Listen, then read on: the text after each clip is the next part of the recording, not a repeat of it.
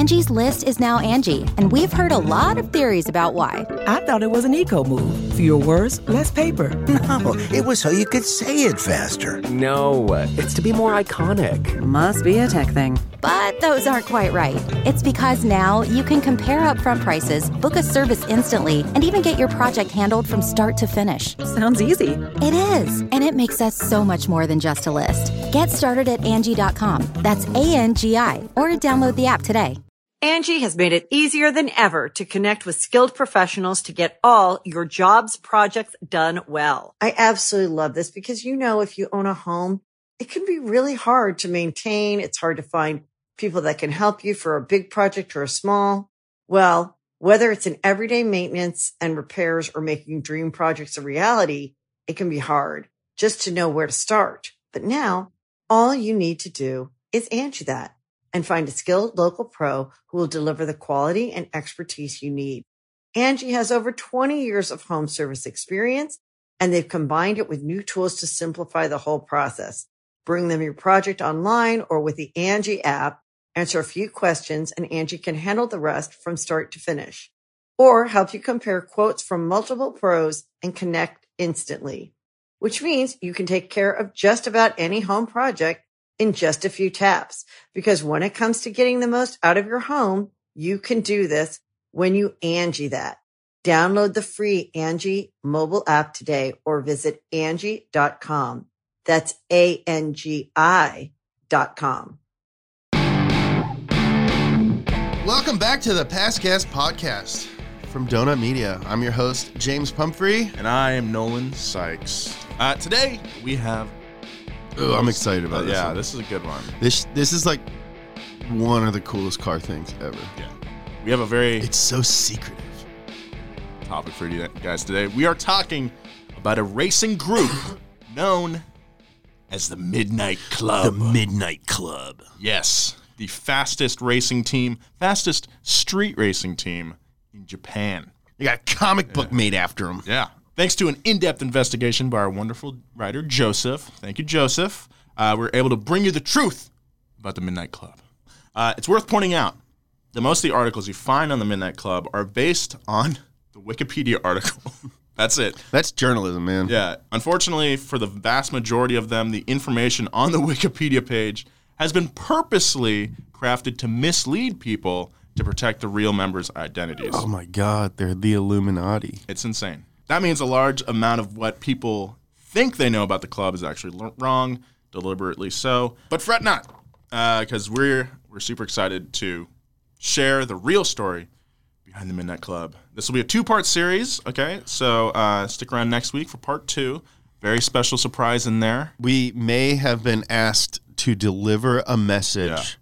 from the Midnight Club. Past Gas Podcast. It's about cars, it's not about sports. Hey guys, welcome to the Past Gas Podcast. If you like Past Gas, please help us grow by giving us a good rating and a nice review on the podcast platform of your choice. It'll really help us out, and I really appreciate that. So thank you. All right, now for the show. All right, so to know the story of the Midnight Club, you have to know 1980s Japan. Throughout the 1980s, Japan was experiencing one of the most significant financial bubbles of all time. Uh, the entire bubble was similar to the one that we had in the US in 2008 and the one that is currently taking place in China. The post World War II economy of Japan had encouraged citizens to save their money, causing an unbelievable surplus of savings. Uh, the banks had no problem meeting their reserve requirements th- thanks to the massive cash surplus, which in turn allowed the banks to engage in much more lenient lending behavior. Does this sound familiar? Yeah. Okay, good. There were also many. It's, it's like America. yeah, it's like how it was ten years ago. No, but that's a crash. What Well, yeah. what we're saying here is just like after World War II, there was this culture in Japan where the government was like, just save your money, save your money, save your money. And the reason that these cars happened is because the companies looked around and they were like, "Oh, everyone's got a bunch of money. Yeah, We could we could make something really cool stuff, and they could buy it." yeah. And so they just started making twin turbo six cylinder behemoths. Yeah, we will get there. Uh, there are also many government programs that intended to weaken the US dollar against the Japanese yen through means of financial deregulation. Uh, the combination of excess liquidity in the banks and financial deregulation led to a massive economic boom known as Japan's economic miracle. Prices on domestic stocks and real estate had risen to an all time high, tripling in value, tripling, tripling in value between 1985 and 1989. Wealthy parents could afford to buy their children the nicest sports cars Japan had to offer. Sports cars were absolutely everywhere in 1980s Japan. The best of all, they were dirt cheap. A new Nissan Silvia S13Q only cost roughly 7500 US dollars, which is about $18,000 today. Can you imagine getting a Silvia that much? Yeah. You can't like You can't get a Silvia for 18 grand. I mean, you can. you could, but like a clean one. That's what they're they sell for now. Yeah, they haven't depreciated at all. Uh, in the big picture, it was the Japanese bubble that led to the birth of all the street racing in the country. I am hooked. Kids loved the idea of driving a fast car on the cheap in the early 80s. Some of the more popular choices, of course, were the Celica Supras. They weren't the Mark IV Supras yet, they're the Celica Supras, uh, AE86s, S30s, S130s, RX7s, Nissan Skylines, the Silvia again. Uh, and yeah, since they all had easy money from their parents, all they would do is dart onto the highway in Tomei or Wangan and start zipping around looking for trouble. The Tomei Highway became notorious for heavy duty street racing. Uh, the racing was known as, okay, this is uh, Japan. Probably going to butcher some of these words. So just Shutoku. Shutoku. Charcuterie. Racing was known as Shokudo or Roulette Zoku, but primarily called Shokutan, and it was incredibly dangerous, obviously. Uh, amateur racers were known uh, for getting in major accidents, for causing major accidents pretty much daily, and as the decade progressed, the highways became crowded with uh, just groups of amateur racers. At night, the highways were literally flooded with them. It's pretty dangerous, but also also sounds uh, kind of cool. That'd be- Sounds super cool. It'd be fun. One thousand percent. Yeah. Nothing is cooler than rolling squad style. It doesn't happen very often to me because I'm in my Mustang, and when I see another Mustang, it's usually beat up. Mm-hmm. But like we just built those two Yeah. 350Zs. I was going to talk about that. yeah. Yeah, and like rolling next to you in a matching car is one of the coolest it's experiences. sick. On life. that show, if you haven't seen Watch High Low yet, um, one night we had just upgraded the brakes and we were testing them and we were rolling down the main street and I saw another Nissan. I think it was an S13. Um, rolling along, it was orange, and I was like, I saw him up ahead, maybe like quarter mile ahead. I was, I was rolling with Aaron Parker, uh, our friend and my mechanic, and he's like, "Yo, dude, go go get him." So we like sped up to him. And I was just cruising next to him. I was like, "Oh man, this guy likes what I like. This yeah, cool." totally. I was going to. Uh, we shot an episode of Bumper to Bumper yesterday, and I drove the Z, and uh, right when I got off the freeway, uh, G35. Oh, yeah. like pulled up next to me, and it's like this like Asian girl, and like she like revved, and then like I pulled, and she it was like, and she was like, "F- yeah, Hell yeah, like dude. so stoked. That's so cool. Yeah. it's just so much. It's so much fun. So this sounds fun, but dangerous. It is street racing. Mm-hmm. Yeah, don't street race. Is bad. Many of the racers would try and form teams. The teams created at this time were filled with inexperienced drivers trying to make a name for themselves, hoping to win cash, attention, cars, gals yeah. or boys, yeah. respect, Yeah. family. That is a crazy idea. That's like, yeah, dude, I'm just gonna go out and like, what if you went right now? You're like, I'm gonna hop in the 405, try to get me some sponsorships. We'll get back to more past gas, but right now, a word from our sponsors.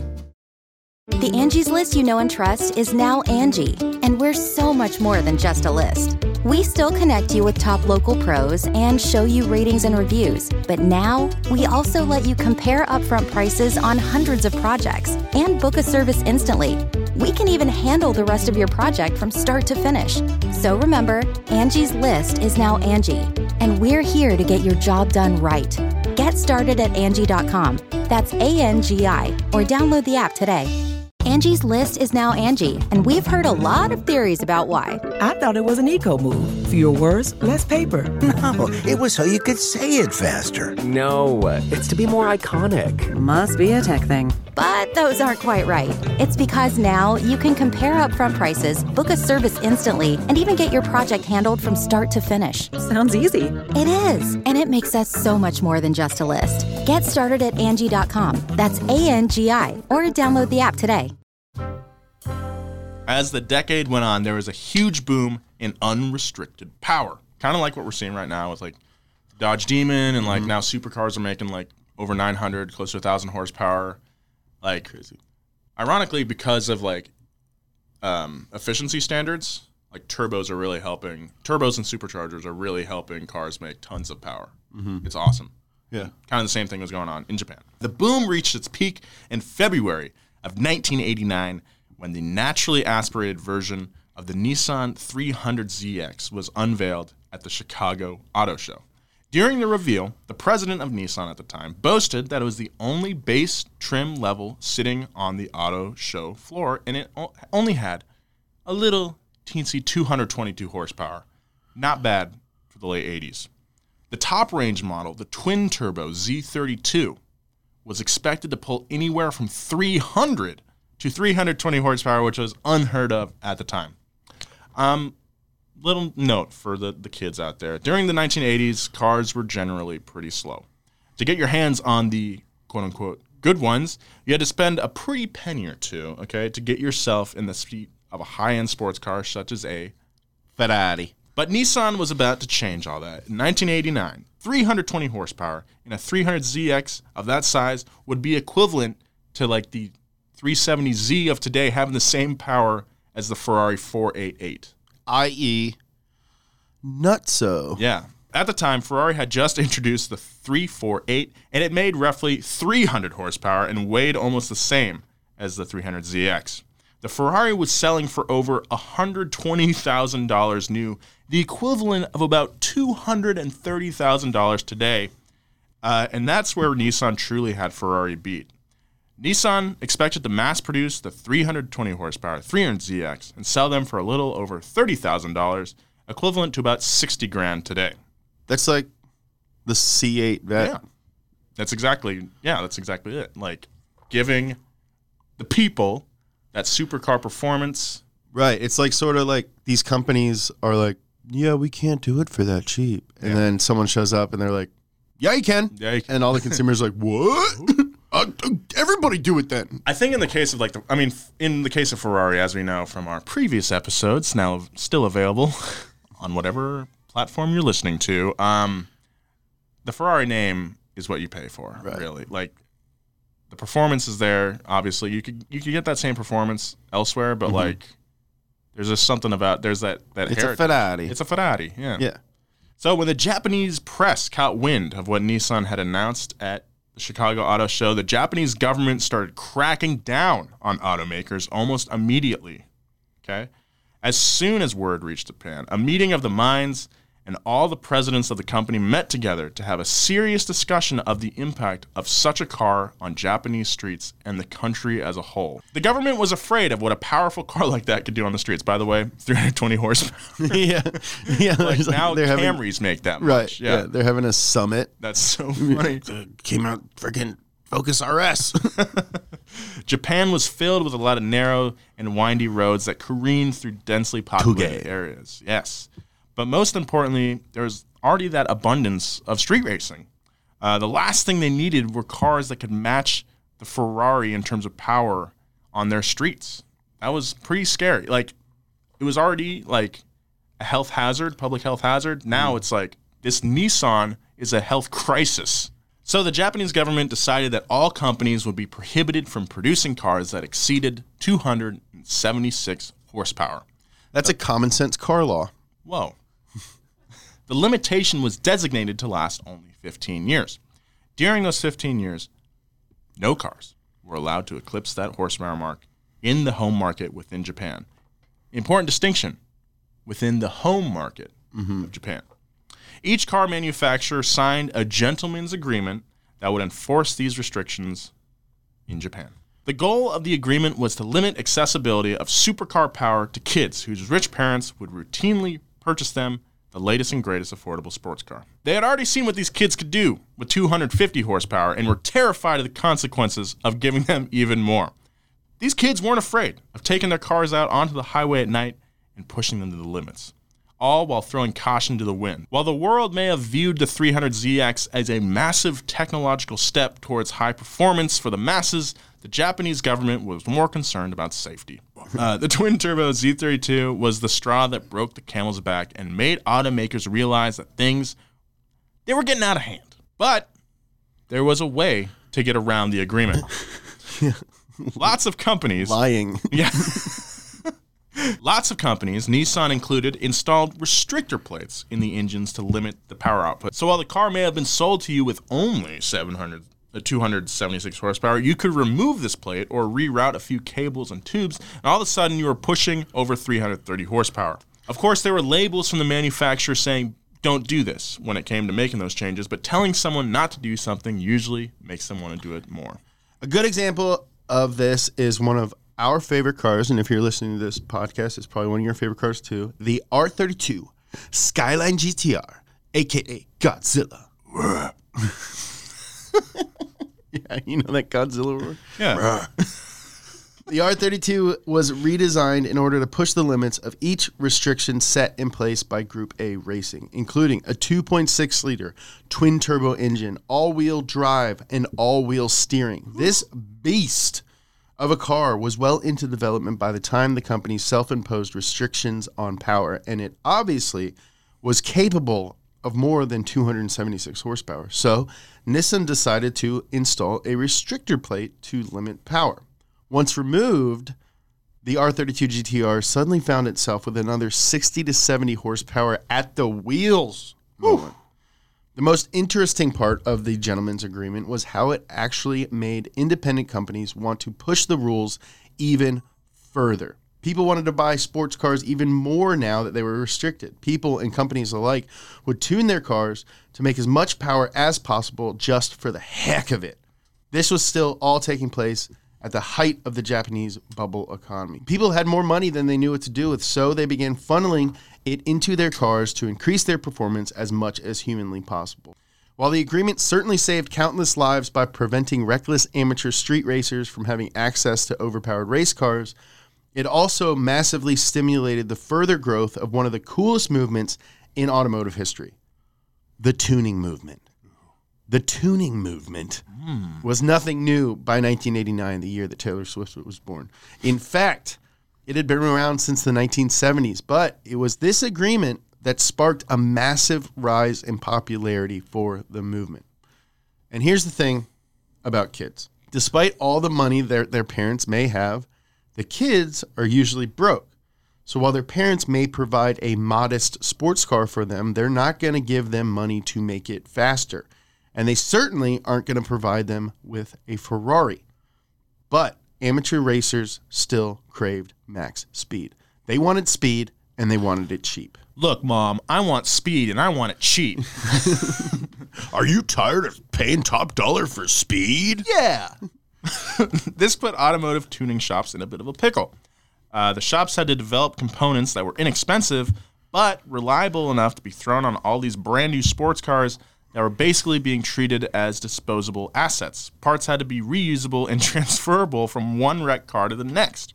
Um, while shops were capable of designing these parts, the problem came, James, when they had to test them. This is where JAMA comes in. J A M A stands for the Japanese Automotive Manufacturing Association. They realized that the street racing boom may have hidden potential. Tuner shops were modifying the cars for efficiency and power with much fewer restrictions than on uh, Nissan or Toyota. They didn't have the same government oversight.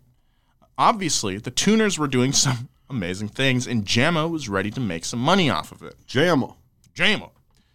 Roll Tide. Uh, the Japanese government began to support the modification of performance cars by way of financial incentives. This is getting a little weird. In their eyes, any insane modifications that could be used day to day that improved performance would attract foreign car buyers, aka Us. Americans. Yeah. Yeah.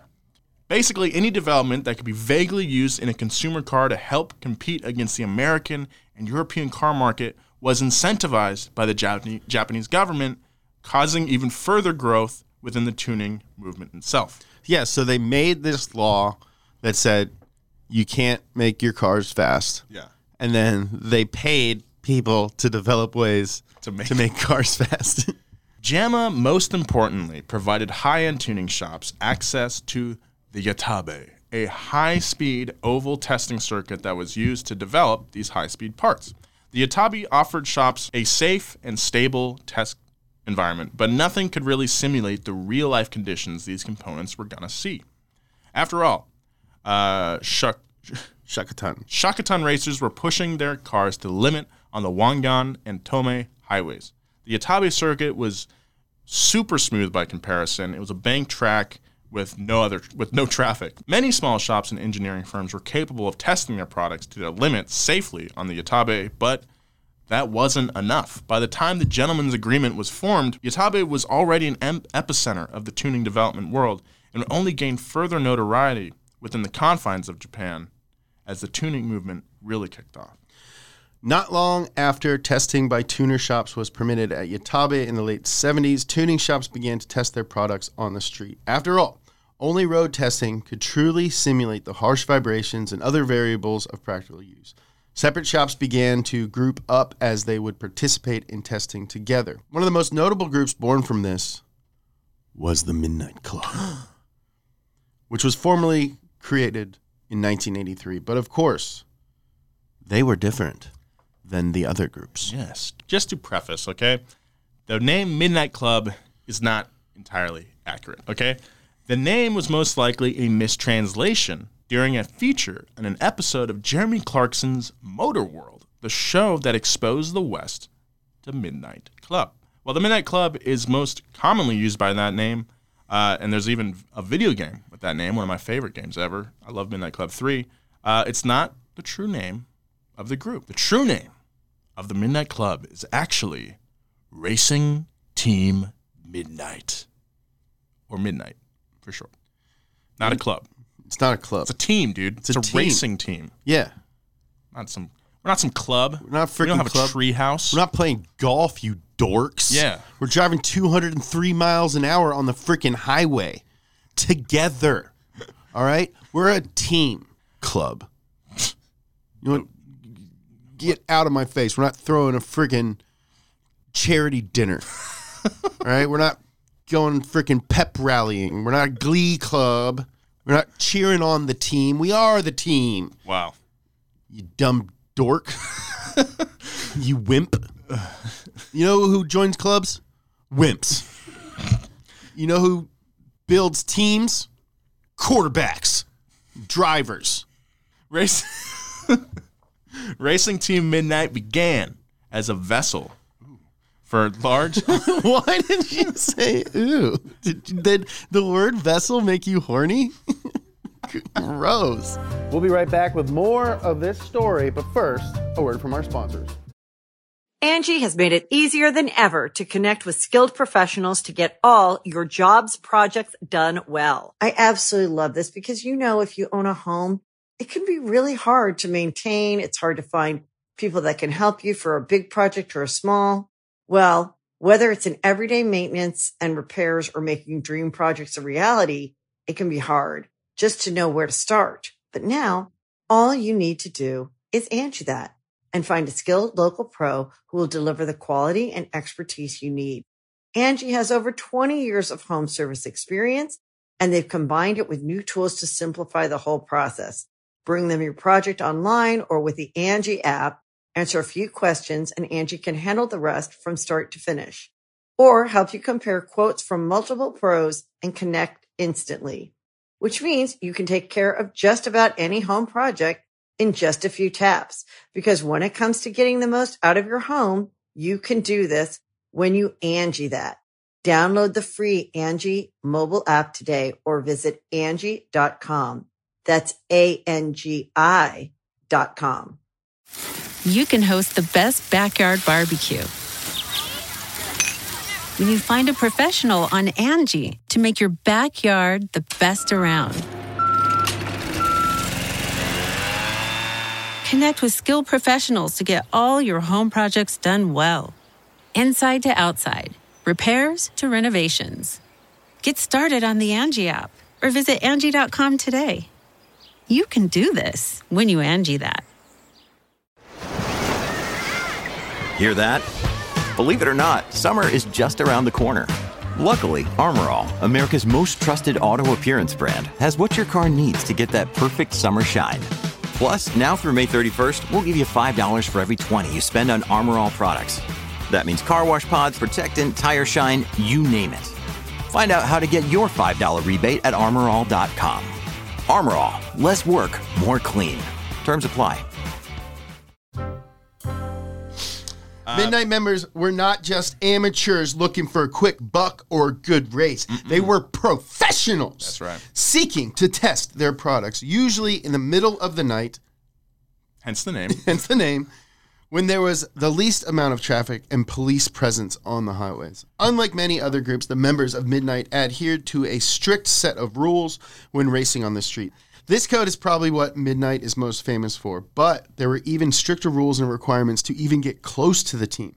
To be considered for a role within Midnight, you had to be affiliated with the companies involved within Midnight somehow, whether it was in sales, marketing, design, engineering, or production of parts.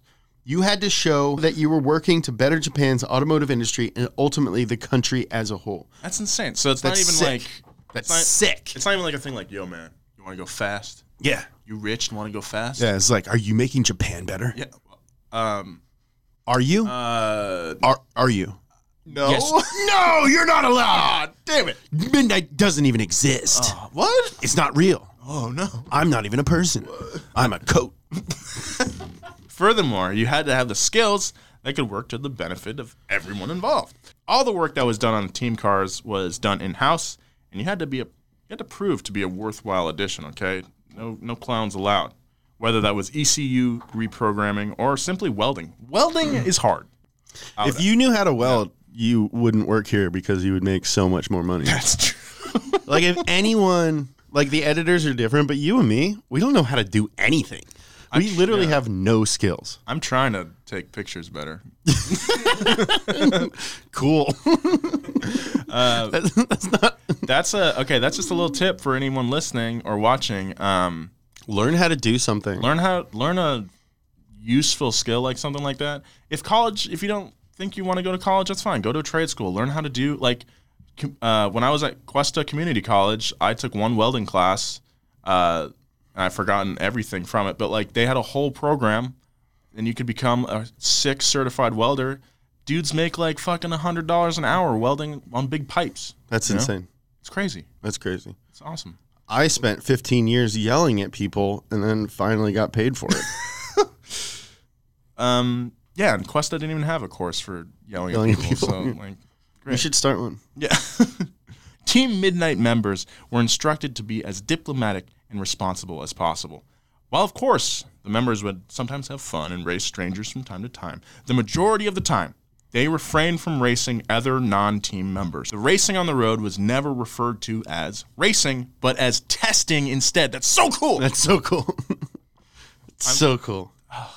It's so cool. We're going to go test tonight. Oh, sick. I get to drive my car 200 miles an hour? Yeah, hell yeah. That's so no, sick. It's not fun. It's dude. not fun. We're This- testing. This is work. We are Yeah. scientists, man. That's insane.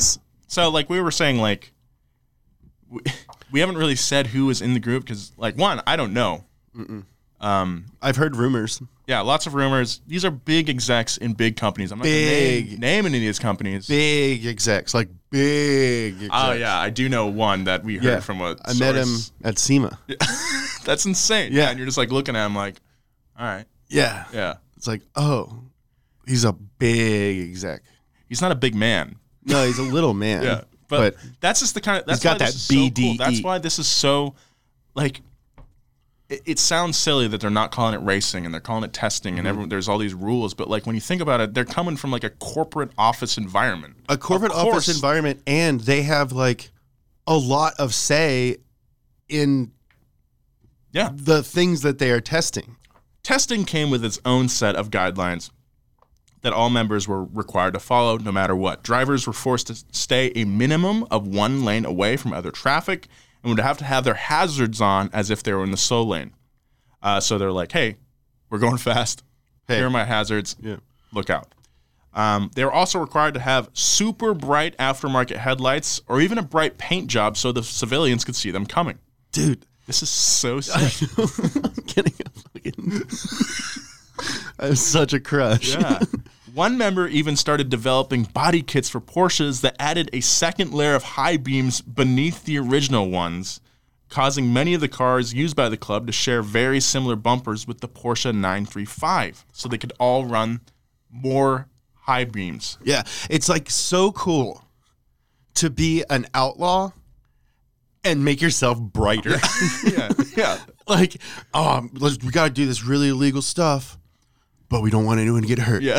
so you better paint your car bright pink, and you better put lights all over Yeah, it. It's, it's- like, oh, it's yeah. so sick. It's like so cocky in such a fun way. It's so cool, man. Most importantly, they were to never conduct tests in moderate to heavy traffic.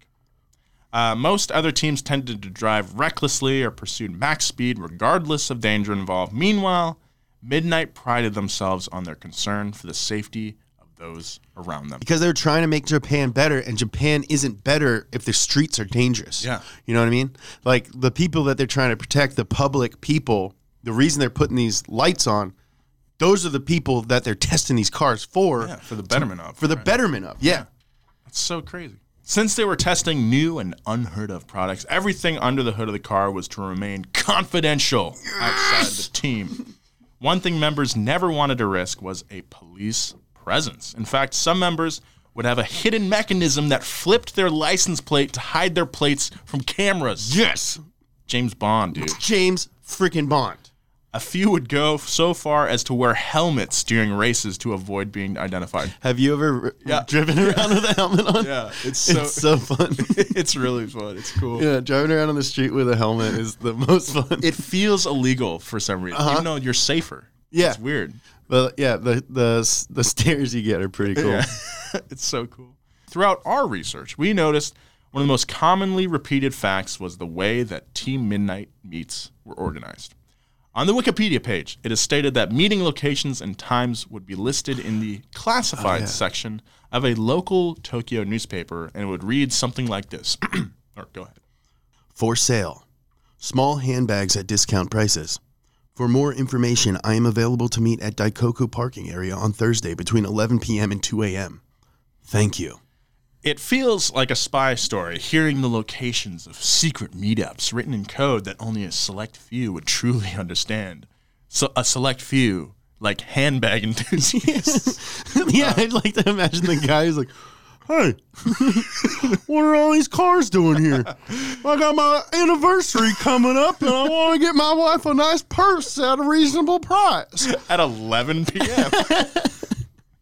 Yeah, I thought the timing was a little weird, but I thought the savings might make up for it. All right. I'm gonna be in hot soup if I show up hot to soup. my you anniversary without any presents. but uh, sadly, this whole story about the classified ads It wasn't was- real? It's not real. Uh, it was meant to mislead people who were digging for the identities of the Team Midnight members. In reality, each member always knew where the next meet would be because they called each other. Oh man. Um, meets were usually held in random parking garages, uh, not far from any entrance to the Tomei Highway. Yeah, it's like you think about that story, then like you hear it, and you're like, "Oh yeah, that's so cool. That that's exactly how they would do it." And then you're like, "Oh yeah, phone." yeah, it's 1980. it's 1991. Phones have been around Yeah. For 80 years. um, Oh yeah. Right. That makes more sense. yeah. so all this anonymity kind of makes sense from a legal standpoint, but to really understand it, we need to take a look at how Japan truly views street racers and how it differs in views from our modern society, from our Western society, Yeah. rather. Sorry. Uh, Japan is a very conformist, uh, conformist country with a very simple and clear black and white view of what is right or wrong. Right is right, and wrong is wrong. Uh, and they are incredibly strict about their rules. There are no excuses for nonconformity. If you are a nonconformist, you are more or less outcast by society. Everything there is done as a team because they're on an island, and all of their cities are densely packed, and they have all their systems have to work together. And in unison. historically, forever, Japan was just like alone.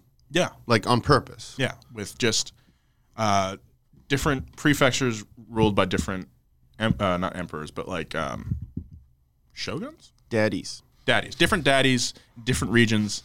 They all had their own rules. Mhm. Uh, there's a lot more history to it. There's a lot of Yeah. history. Actually, uh, there's a Is it what is it? Internet historian. Bill Wurtz Yeah, he's got a great, with his history of Japan thing, right? Mhm. Yeah. so good. Knock, you should knock. watch that on YouTube. It's the United States. Yeah, Yeah, that kind of thing. It's so good. Despite this like really strict view of conformity in Japan, they also value individualism. Like you can be an individual kind of weirdo as long as you follow all the rules. Okay? Does that make sense? yeah, so that's why Okay. you have like people with six foot pompadours and Right. girls who dress up like bunny rabbits. Every day. Exactly. So like you can do that, but as long as you don't uh, block the subway door. Yeah, don't block the subway door, but you can buy girls' underwear in a friggin' vending machine. Don't see anything wrong with that. you can eat dinner under a glass table where a girl is sitting Yeah. on her butt.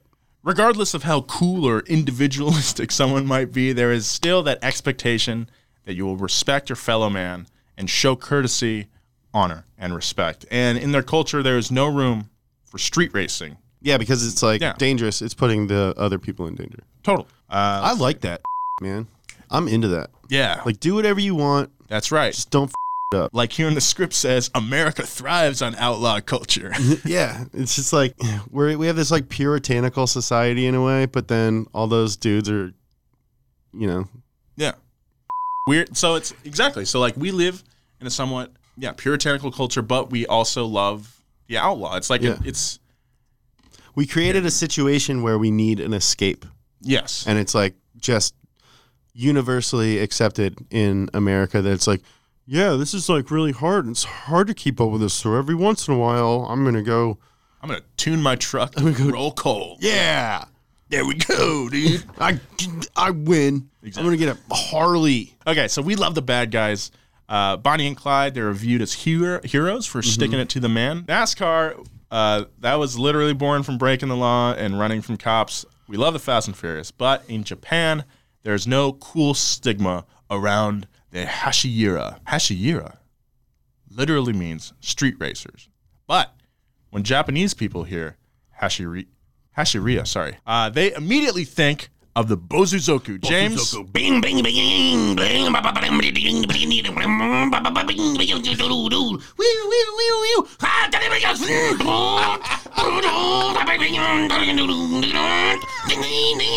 wheelie. Kick the door of the police car. Bing, bing, bing, bing, bing, bing, bing, bing. Bing, bing, bing, bing, bing, bing, bing, bing, bing, bing, bing, bing, bing, bing, bing.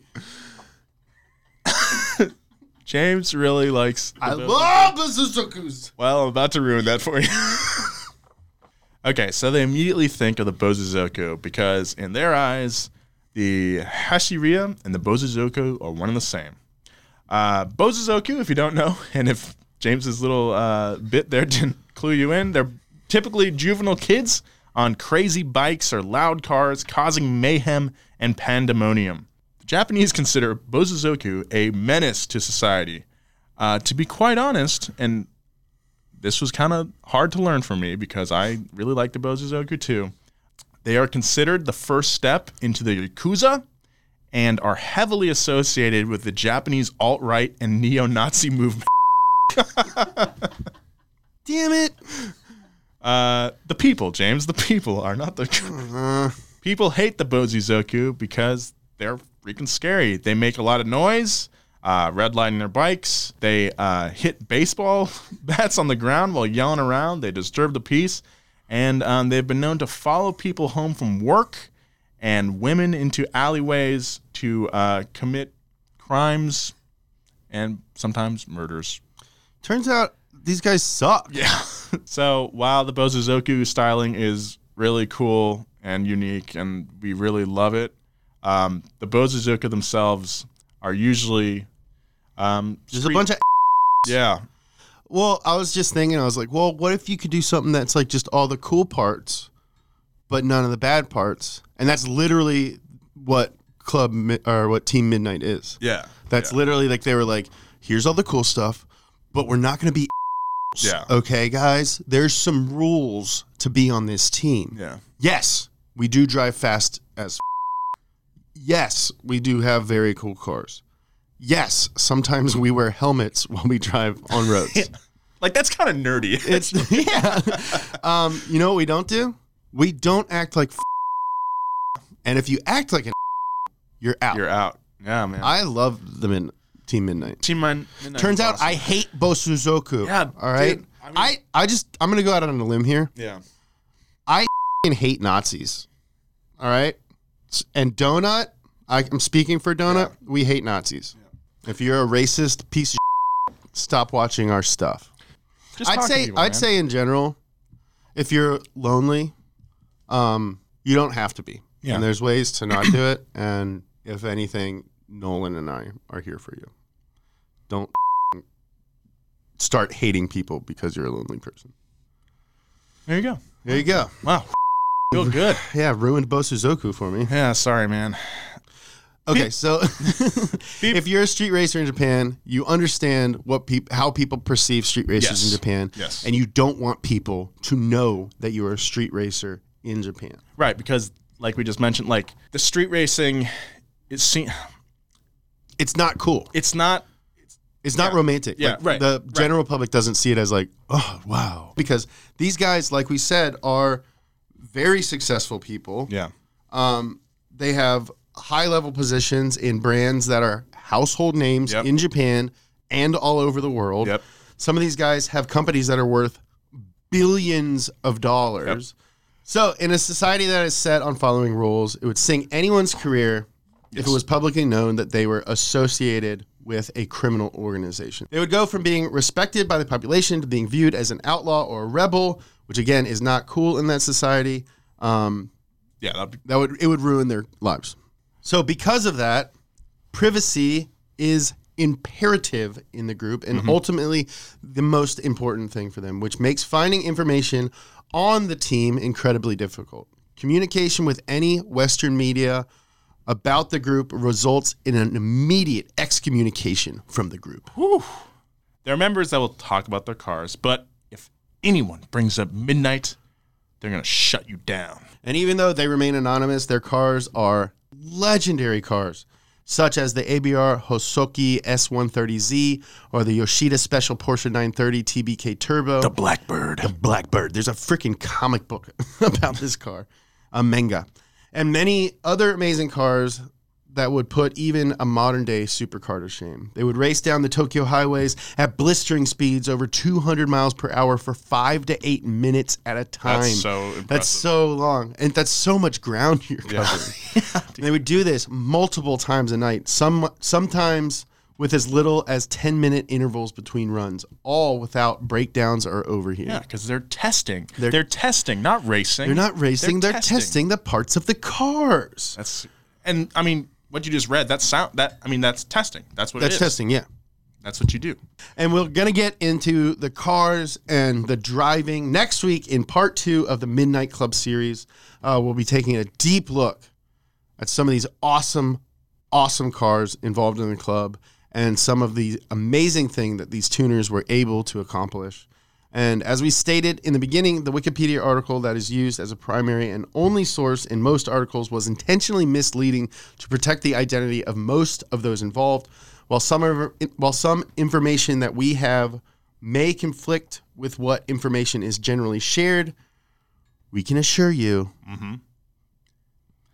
it's probably accurate. Yeah, we look. We here, James and I, everyone else at Donut Media, uh, we respect Team Midnight's desire to remain anonymous, and we'll be doing our best to uphold these expectations of privacy. Uh, I'm I'm very proud to be one of the only uh, English speaking places with accurate, Potentially accurate accurate. Yeah, with potentially on accurate this club. information. Um, yeah, and Tune in next yeah, week for next week. what we think is a message from the Midnight Club. Yeah. All right. I'm Nolan Sykes. Follow me on Instagram at Nolan J Sykes. Follow James. At James Pumphrey. Follow Follow Donut. Donut. on everything. Yep. At Donut Media. It's Thank- a it's a movement. Thanks for thanks for listening. Love you. Love you. Hey, if you like listening to pod, if you like listening to Hey, if podcasts, you like listening to podcasts, that's this one. Go down to the box and tell us tells us so. Uh, hey, we're pretty new to this podcast thing, and uh, it really helps us out if you give us five star reviews. Hopefully. five star reviews. like hopefully. this. If you give us a review, uh, we'll you might have a chance of hearing it on air. We aren't reading any right now because as of the recording of this, none of the episodes have gone live yet, but we'll do it in the future. As soon as we get some reviews, we'll read them. Here's like an example one. I was listening to this podcast and I literally had to pull over because I was weeping. Nolan's voice is like velvet and edible and tasted like my mom's Thanksgiving.